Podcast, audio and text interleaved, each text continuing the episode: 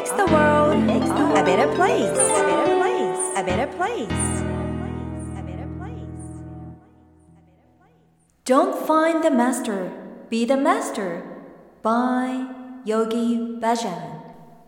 スピリチュアルティーチャーで起業家のヨギバジャンの言葉マスターを探すのではなく自分がマスターになりなさいさゆりセンスさゆりが Who You Are Makes the World a Better Place 34回目を配信しています自分軸を確立し、一人一人が自分らしさを最大限に表現することで、世界がより良くなるというビジョンを持って、教育、ビジネス、ライフスタイル、そして豊かさという意味のウェルビーインについて、世界のリーダーの声をお届けしながら、日本から世界へ羽ばたきたいという皆さんと一緒に、このポッドキャスト番組を作っていきたいと思っています。こんにちは、ナビゲーターのさゆりです。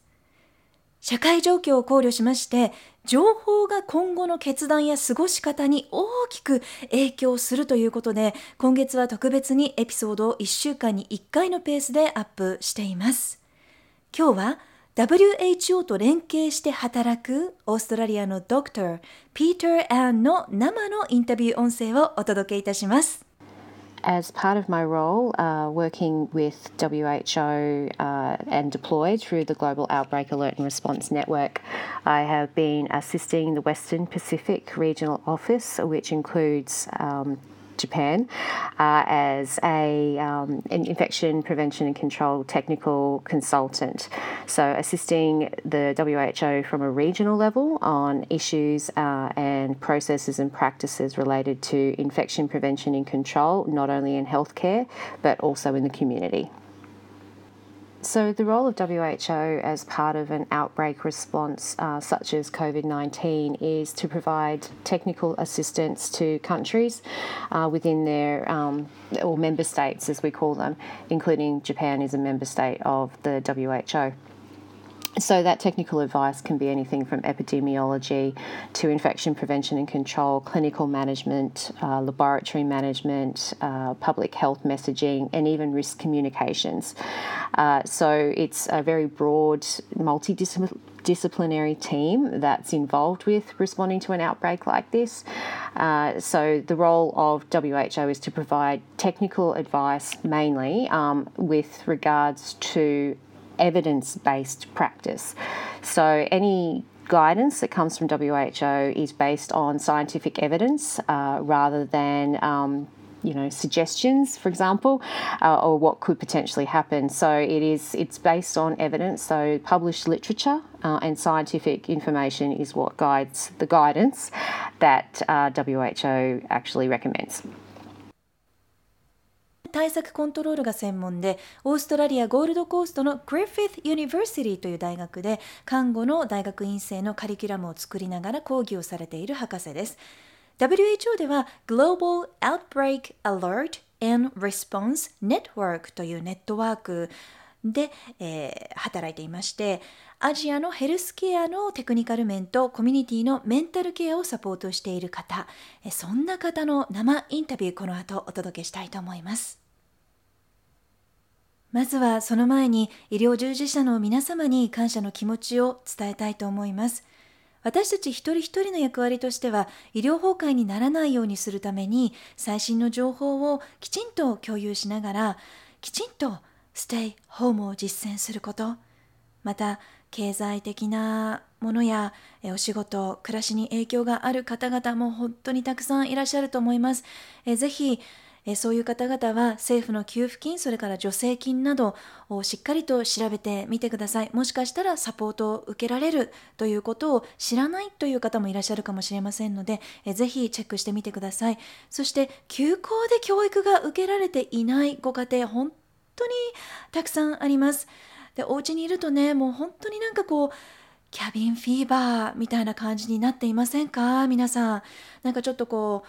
気持ちが落ち込んでしまったりとか不安になってしまったりとかそういう方も多いと思います。私がレッスンをさせていただいている子どもたちも教育が受けられていないっていう方結構いらっしゃいまして英語カリキュラムだけはもうさゆりセンスの方でしっかり組んで学びを止めないようにもうどんどん進めています。もうこんな時期にどんどん進んじゃえということであの前向きな気持ちを維持できるように、えー、学んでいます。やっぱり学んでいると脳が刺激されるので気持ちも明るくなっていくんですね。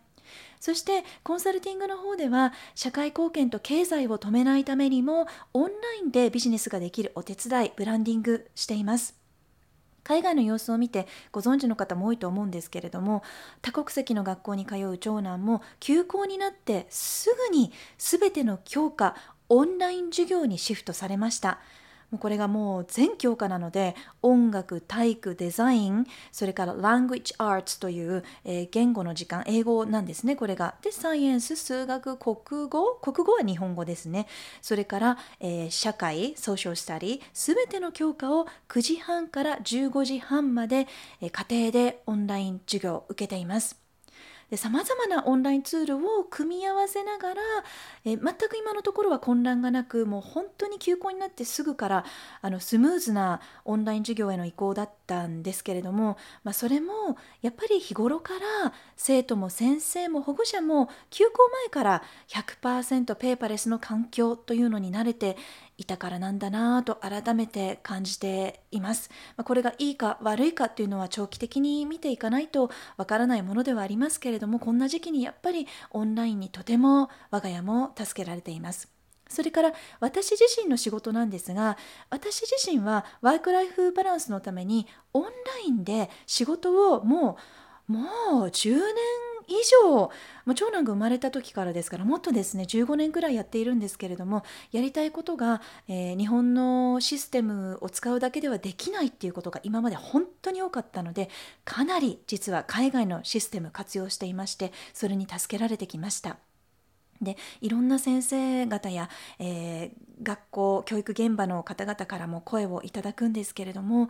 もう教育現場が日本は今試行錯誤していましてちょっと混乱状態ででオンライン教育についてのご相談もたくさん届いています。海外のシステムにやっぱりまだまだ日本は慣れていないということで早急に取り入れようっていう感じで、まあ、海外の仕組みは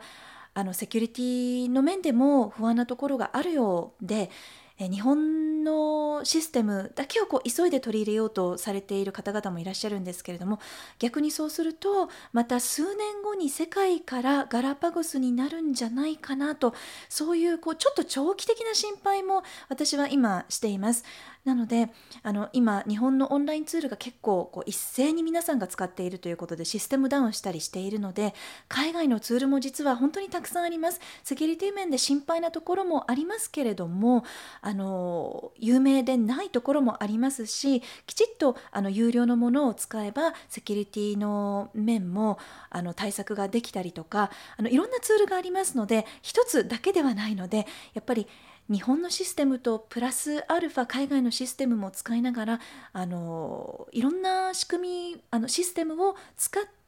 で融合させてこれから学校の教育というのを整えていく必要があるなと。なので IT リテラシーが教育現場にも必要になってきているなと、まあ、今までもそうだったんですけれどももうここに来ても急速にそれがあのニーズが高まっているし本当に本当に切実な問題となっているわけなんですよね。ね、私自身もあの海外のオンラインビジネスの起業家のコミュニティに入っているんですけれども学校のシステムを作るのもブランドのシステムを作るのも、まあ、仕組みですね。一夜にしてできるものではありません。なのであの短期的なビジョンと長期的なビジョン両方必要だなというふうに感じます。まず今必要なことはやり取りですよね。で学校のシステム作りや家庭のカリキュラムは、えー、ニュースレターで情報配信しながらまたホームページからご質問をお送りいただくこともできますので本当に困っている皆さん多いと思います、えー、サイリセンスにできることがあればお手伝いさせていただきたいと思いますのでお気軽に、えー、メッセージお寄せください、えなるべく早くお返事をするようにしています。これから仕事のこと、子どもたちの教育のこと、それから番組のご感想などもたくさんメッセージ届いています。皆さんいろいろ感じることがあるみたいです。えー、こんなメッセージいただきました。10年前にグローバル育児に出会えて本当に良かったと今思っています。なので今家族と大切な人たちを守れていますアフターコロナの時代にこそさゆりさんがこの10年間発信されてきたことが生きる時代が来たのだなということを実感していますといただきました。もう長い熱いメールでした。ありがとうございます。これから生活が元に戻るということはないというふうに言われています。なのでより良い方向に改善していきたいですよね。アフターコロナの時代として弛緩数的に AI、VR、オートメーションの普及がこれから加速していきますのでこれからの時代こそポッドキャスト番組の7つ目のエピソードでもご紹介した10の力をマスターすることが生き抜く力になります。本当にこの10の力が必須。でただ知るだけではなくマスターすることが重要になってきます。今回えいろんな分野でちょっとおかしいんじゃないの？この仕組みというような感じで社会構造が、え浮き彫りになってしまったわけですけれどもこのピンチをチャンスとして、えみんなが気づくきっかけになったとしてえー、改善するきっかけとしてこれから本当に私たちも子どもたちも新しい時代新しい世界を作っていかなくてはなりません。こうぼーっとしているのではなく自分から何をしたらいいかなとしっかりと頭を使って考える。そんな時間として今活用しなくてはいけないのではないかなと感じています、まあ、例えば教育の構造と指揮の取り方これも今本当に あの現場の声があの政府に届かずに困っていらっしゃる方がたくさんいます。えー、休校になったなっている間のカリキュラムフォローアップ必要ないなんていう情報が届いてもう怒りの声になっていたりとかしていますよね。それから感染対策の指揮の取り方本当にこれでいいのかという疑問の声、えー、上がってきていますそれから政府と専門家の連携の仕方これもちょっとこうあの欧米と違うんじゃないかと。もちろん日本のやり方独自のやり方というのを作っていっていいと思うんですけれどもあのなかなか連携が取れていないと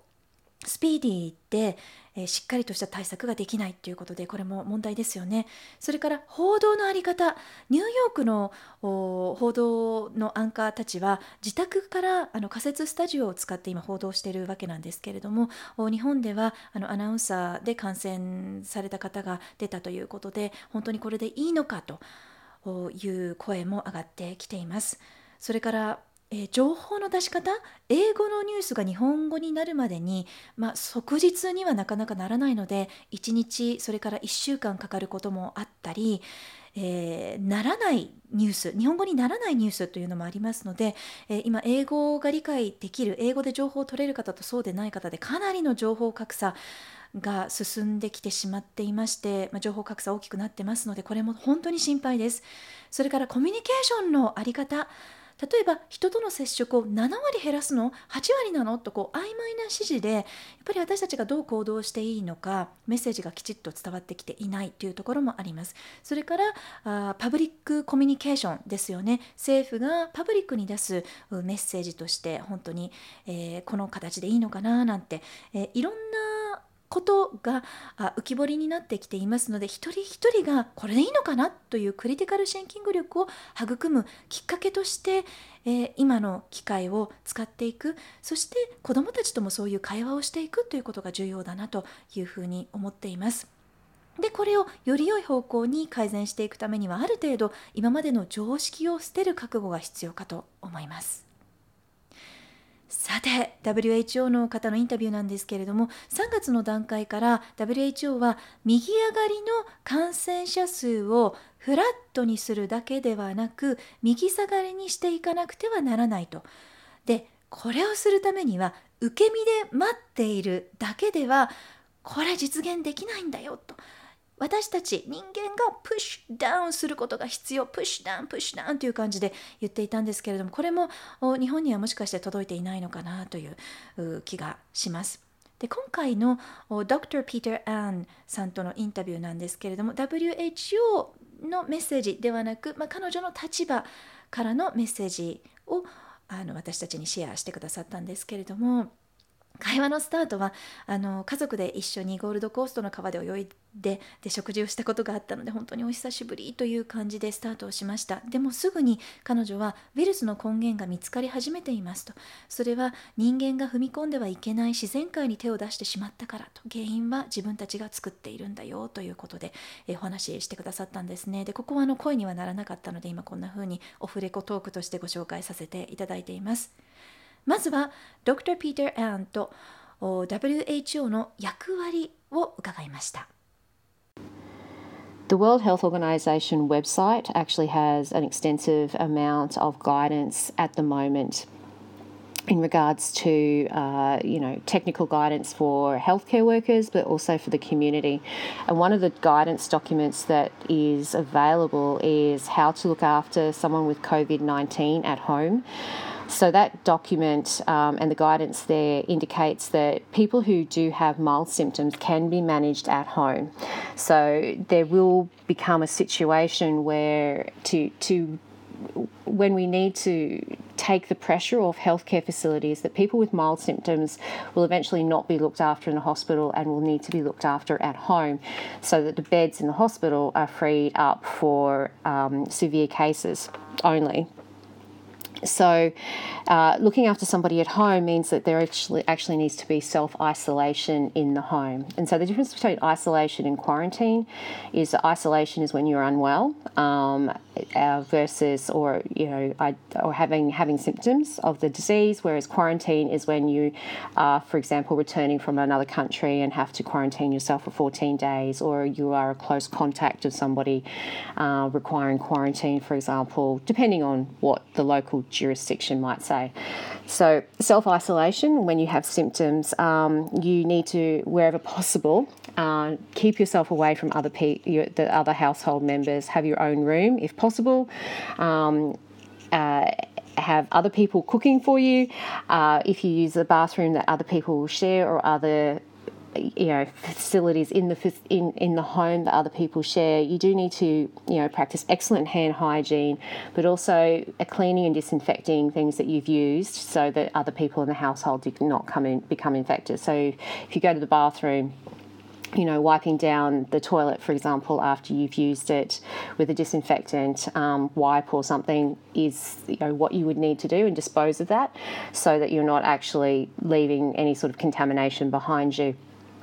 Uh, and again, hand hygiene is extremely important. And in these situations, we do recommend that um, people who are unwell should be wearing a mask, um, and people who are caring for people who are unwell. So, for example, if you're not self caring but you're caring for somebody who's unwell uh, at home, then you need to wear a mask to you know protect yourself as well.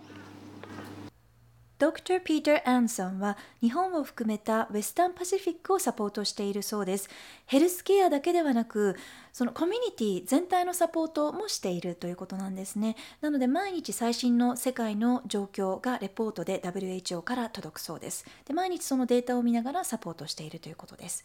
また WHO は日本を含めてメンバーの国をサポートしているわけなんですけれどもテクニカルサポートクリニックのマネジメント疫学パブリックコミュニケーションともう本当に幅広いサポートを大きなチームでしているということです。特に感染対策のテクニカル面のガイダンスを出すときは全て科学的根拠に基づいたデータやアドバイスだけを情報として出しているので根拠のない予測だけのアドバイスというのはしないということです。WHO のウェブサイトには医療従事者だけではなく家族の誰かが感染して軽症だった場合にどのように自宅隔離するかどのように自宅で看病するかという情報も掲載されていますこれは医療現場を重症患者のために余裕を残しておくというためで医療崩壊しないように軽症の人は自宅で過ごすことが大切ということをおっしゃっています。Self-isolation 隔離というのは感染したり具合が悪い時に使う言葉なんですね。それから quarantine というのは例えば海外から帰ってきた時旅行から帰ってきた時出張から帰ってきた時などに自分が感染している可能性があるということを考慮して14日間人と会わないようにするそんな時に使う言葉で2つの言葉にはちょっとした違いがあるということです。自宅での軽症者をケアするときは別の一つの部屋を感染した家族に用意することが重要です。それからお料理は誰かに作ってもらう。そして子どもたちがいる場合は接触を避けること。もちろんそうですよね。それからバスルームについてもお話を伺いました。日本ではバスルームが1つしかないという場合も多いと思うんですけれども、それでも大丈夫と。使ったものを全て消毒して、とにかく excellent ハイジーン、ハンハイジーンというふうにおっしゃってましたけれども、もうとにかくあの手をきれいに洗って、えー、ウイルスを自分の通ったところに残さないということが重要だと。なのでおトイレとかあの使った後はしっかりと使った後に消毒するということですよね。それから看病する側もされる側もサージカルマスクで大丈夫なのでそのマスクは必要ということです。それからマスクについていろんなディベートがありますけれどもマスクに効果はありますか？というふうに聞きました。マスクをするなら具合が悪い人お世話をする人は普通のサージカルマスクで大丈夫です。それから布マスクの効果に関してはその科学的根拠がまだありません。マスクだけをすればいいという考えではなくパッケージで考えることが大切です。頻繁に触れるパソコン、エレベーターのボタン、電気スイッチ、スマホの表面、リモコン、ドアノブ、ATM などの消毒、えこういったことがすごく重要ということですね。それからフィジカルディスタンスもこれは日本でももうみんながあの使う言葉になってきましたのでソーシャルディスタンスですね、えー、これもパッケージとして考えた上でマスクをしてくださいということなんですね。でちなみに、えー、余談ですけれどもオーストラリアのクイーンズランド州にお住まいなんですけれどもドクターはこのクイーンズランド州は州のボーダーをクローズしているということです。そして子どもや年配の方体の弱い方などが家族にいる場合はというふうに伺いました。ドクター・ピーター・アンさんは感染しやすい方々または重症化しやすい方々とはもちろんフィジカルディスタンスは必要だけれどもメンタルヘルスをさらに強化しなくてはなりませんと FaceTime を使ってお話ししたり運動をしたりえー、アルコールで免疫力が下がるので、えー、それからディプレッションにもなりやすいということなのでアルコールを控えたりして健康な食生活を送ることで免疫力を上げてお互いのメンタルヘルスも同時に大切にすることができますと。で子どもたちには今起こっていることをきちんと説明すること理解できるように会話をすることが重要だということです。手の洗い方や咳をする時にティッシュを使ってえそれからまた手を洗うことなどをきちんと教えること。そして今の社会状況を教えてなぜお友達と会えないのかということも伝えてでなぜそれが必要なのか今できる子どもたちの役割なんだよと社会貢献なんだよということを伝えてあげることしっかりと今の状況を把握できるようにしてあげることこれがメンタルヘルスにもとても重要ですと。どんな人も情報を伝えてもらう権利があるし一人一人が社会的な役割を果たしているんだよと実感することが大切ということです。本当にそうですよね。えそしてロックダウンはそれぞれの国のやり方があるけれども日本の対策はどうですか？というふうに聞いてみました。文化や暮らし方の違いによってそれぞれの国でそれぞれのやり方があって構いませんと。大切なことは情報がきちんと国民に届いていて重症者を出さないこと。医療崩壊にならないようにすること。一人一人がそのための役割を果たすことが大切ですと。でオフレコトークとして、えー、ロックダウンは WHO が支持しているものではないんだよということを言っていらっしゃったんですね。であなるほどそうかとそれぞれの国の政府が判断してこれは実施していることなのでこう一人一人が本当にあの責任を自分の責任をきちっと考えて行動することができれば実はロックダウンというようなあのルールというのはやっぱりする必要もないことなのかもしれないけれどもそこまでしなきゃいけない理由というのはやっぱり私たち一人一人の考え方行動にあるんだなということを改めて考えさせられます。そして気になるワクチンについてなんですが、開発は進んでいますか？というふうに聞きました。いろんなことが報道されていますからね。で、えー、ドクター・ピーター・アンさんもやっぱり、えー、18ヶ月という言葉はおっしゃっていました。1年以上から2年はかかるんじゃないかなと。それから開発されたとしても1回打てばいいのか、毎年必要なのかわからないということで、えー、これもあのすぐにできるんだろうと期待するのではなくってもちろんあのできるまではこのような状況をと付き合っていかなくてはならないんだということで新しい考え方にシフトして新しい生き方を少しでも楽しんでいく方法を考えていく必要があるなというふうに感じます。そしてちょっと伺いにくかったことなんですけれども WHO があの批判されているということはどうなんだろうというえー、ことも聞いてみたんですけれどもあの彼女も何をやっても批判は来るよと。何かやらなくってもやっぱり批判があると。一人一人の行動でストップすることが今は何よりも重要ということで誰かを非難することでこの問題が解決することではないということをおっしゃっていましたね。これもオフレコトークです。Thank you so much, Dr. Peter Ann. 彼女も本当にね、隣にお子さんがいらっしゃる中、お仕事も忙しい中、That's okay, I can do it for you っていう感じでも本当にね、快く対応してくれましたし、もう心強いなと思ったのが、何か質問があったらいつでも遠慮なく連絡してねと言ってくださっていますので、ぜひ不安なこと、心配があるという方はぜひお知らせください。またニュースレターやブログでも情報を発信していきたいと思っています。我が家ではこのトークの後に家族が軽症で感染した時の対策を話し合いました。そして気持ちが沈んでいる時にはおすすめしないんですが映画「Contagion」という世界がパンデミックに直面したらどうなるのかという映画を家族で一緒に見たんですね。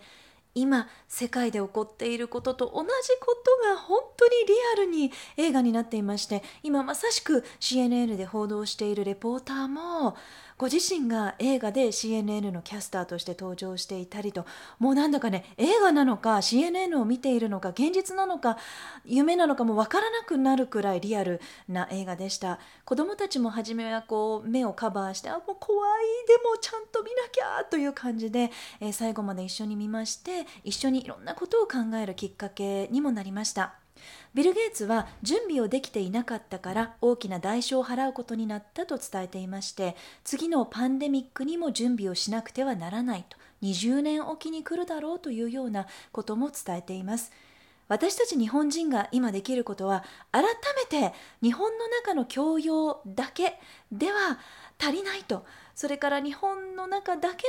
の考え方働き方 IT リテラシーというだけではなくて世界基準の視野を持って力をつけていくことでガラパゴスにならないようにすることこれが本当に重要だとそうすることによって世界ときちっとフェアで対話できるようになるということなんですよね。また個人企業ができることは自分にしかできない自社にしかできないコアコンピテンスアイデンティティをしっかりと見つけておくことです新しい時代に貢献しながらキャリアデザインをすることができるためにもコアコンピテンス、まあ、使命とか、えー、キャラクターとかアイデンティティという言い方をしてますけれどもこれをキャリアにおいてこれからのビジネスにおいては見つけることが重要なんですね。休校中のご家庭には英語のプレゼント、カリキュラムプレゼントを考えています。また、えー、学校の先生、教育機関の皆さんが海外やインターナショナルスクールのオンライン授業の取り組み方について知りたいなというようなご質問がありましたら、ご質問、ご相談お寄せください。メッセージお待ちしています。次回の次回以降のエピソードで取り扱っていきたいと思っています。さあこの番組は自分軸を確立し一人一人が自分らしさを最大限表現することで世界がより良くなるというビジョンで配信しています。私さゆりだけではなく世界の声そして皆さんの声をお届けできたらいいなと思っています。皆さんからのご質問メッセージリクエストも受け付けています。office at さゆりセンス .jp オフィスのスペルは OFFICE アットマークさゆりセンス .jp さゆりセンスのスペルは sayurisense.jp までお寄せください Thank you for listening Take care and enjoy your life till next time Bye bye Who you are makes the world a better place A better place A better place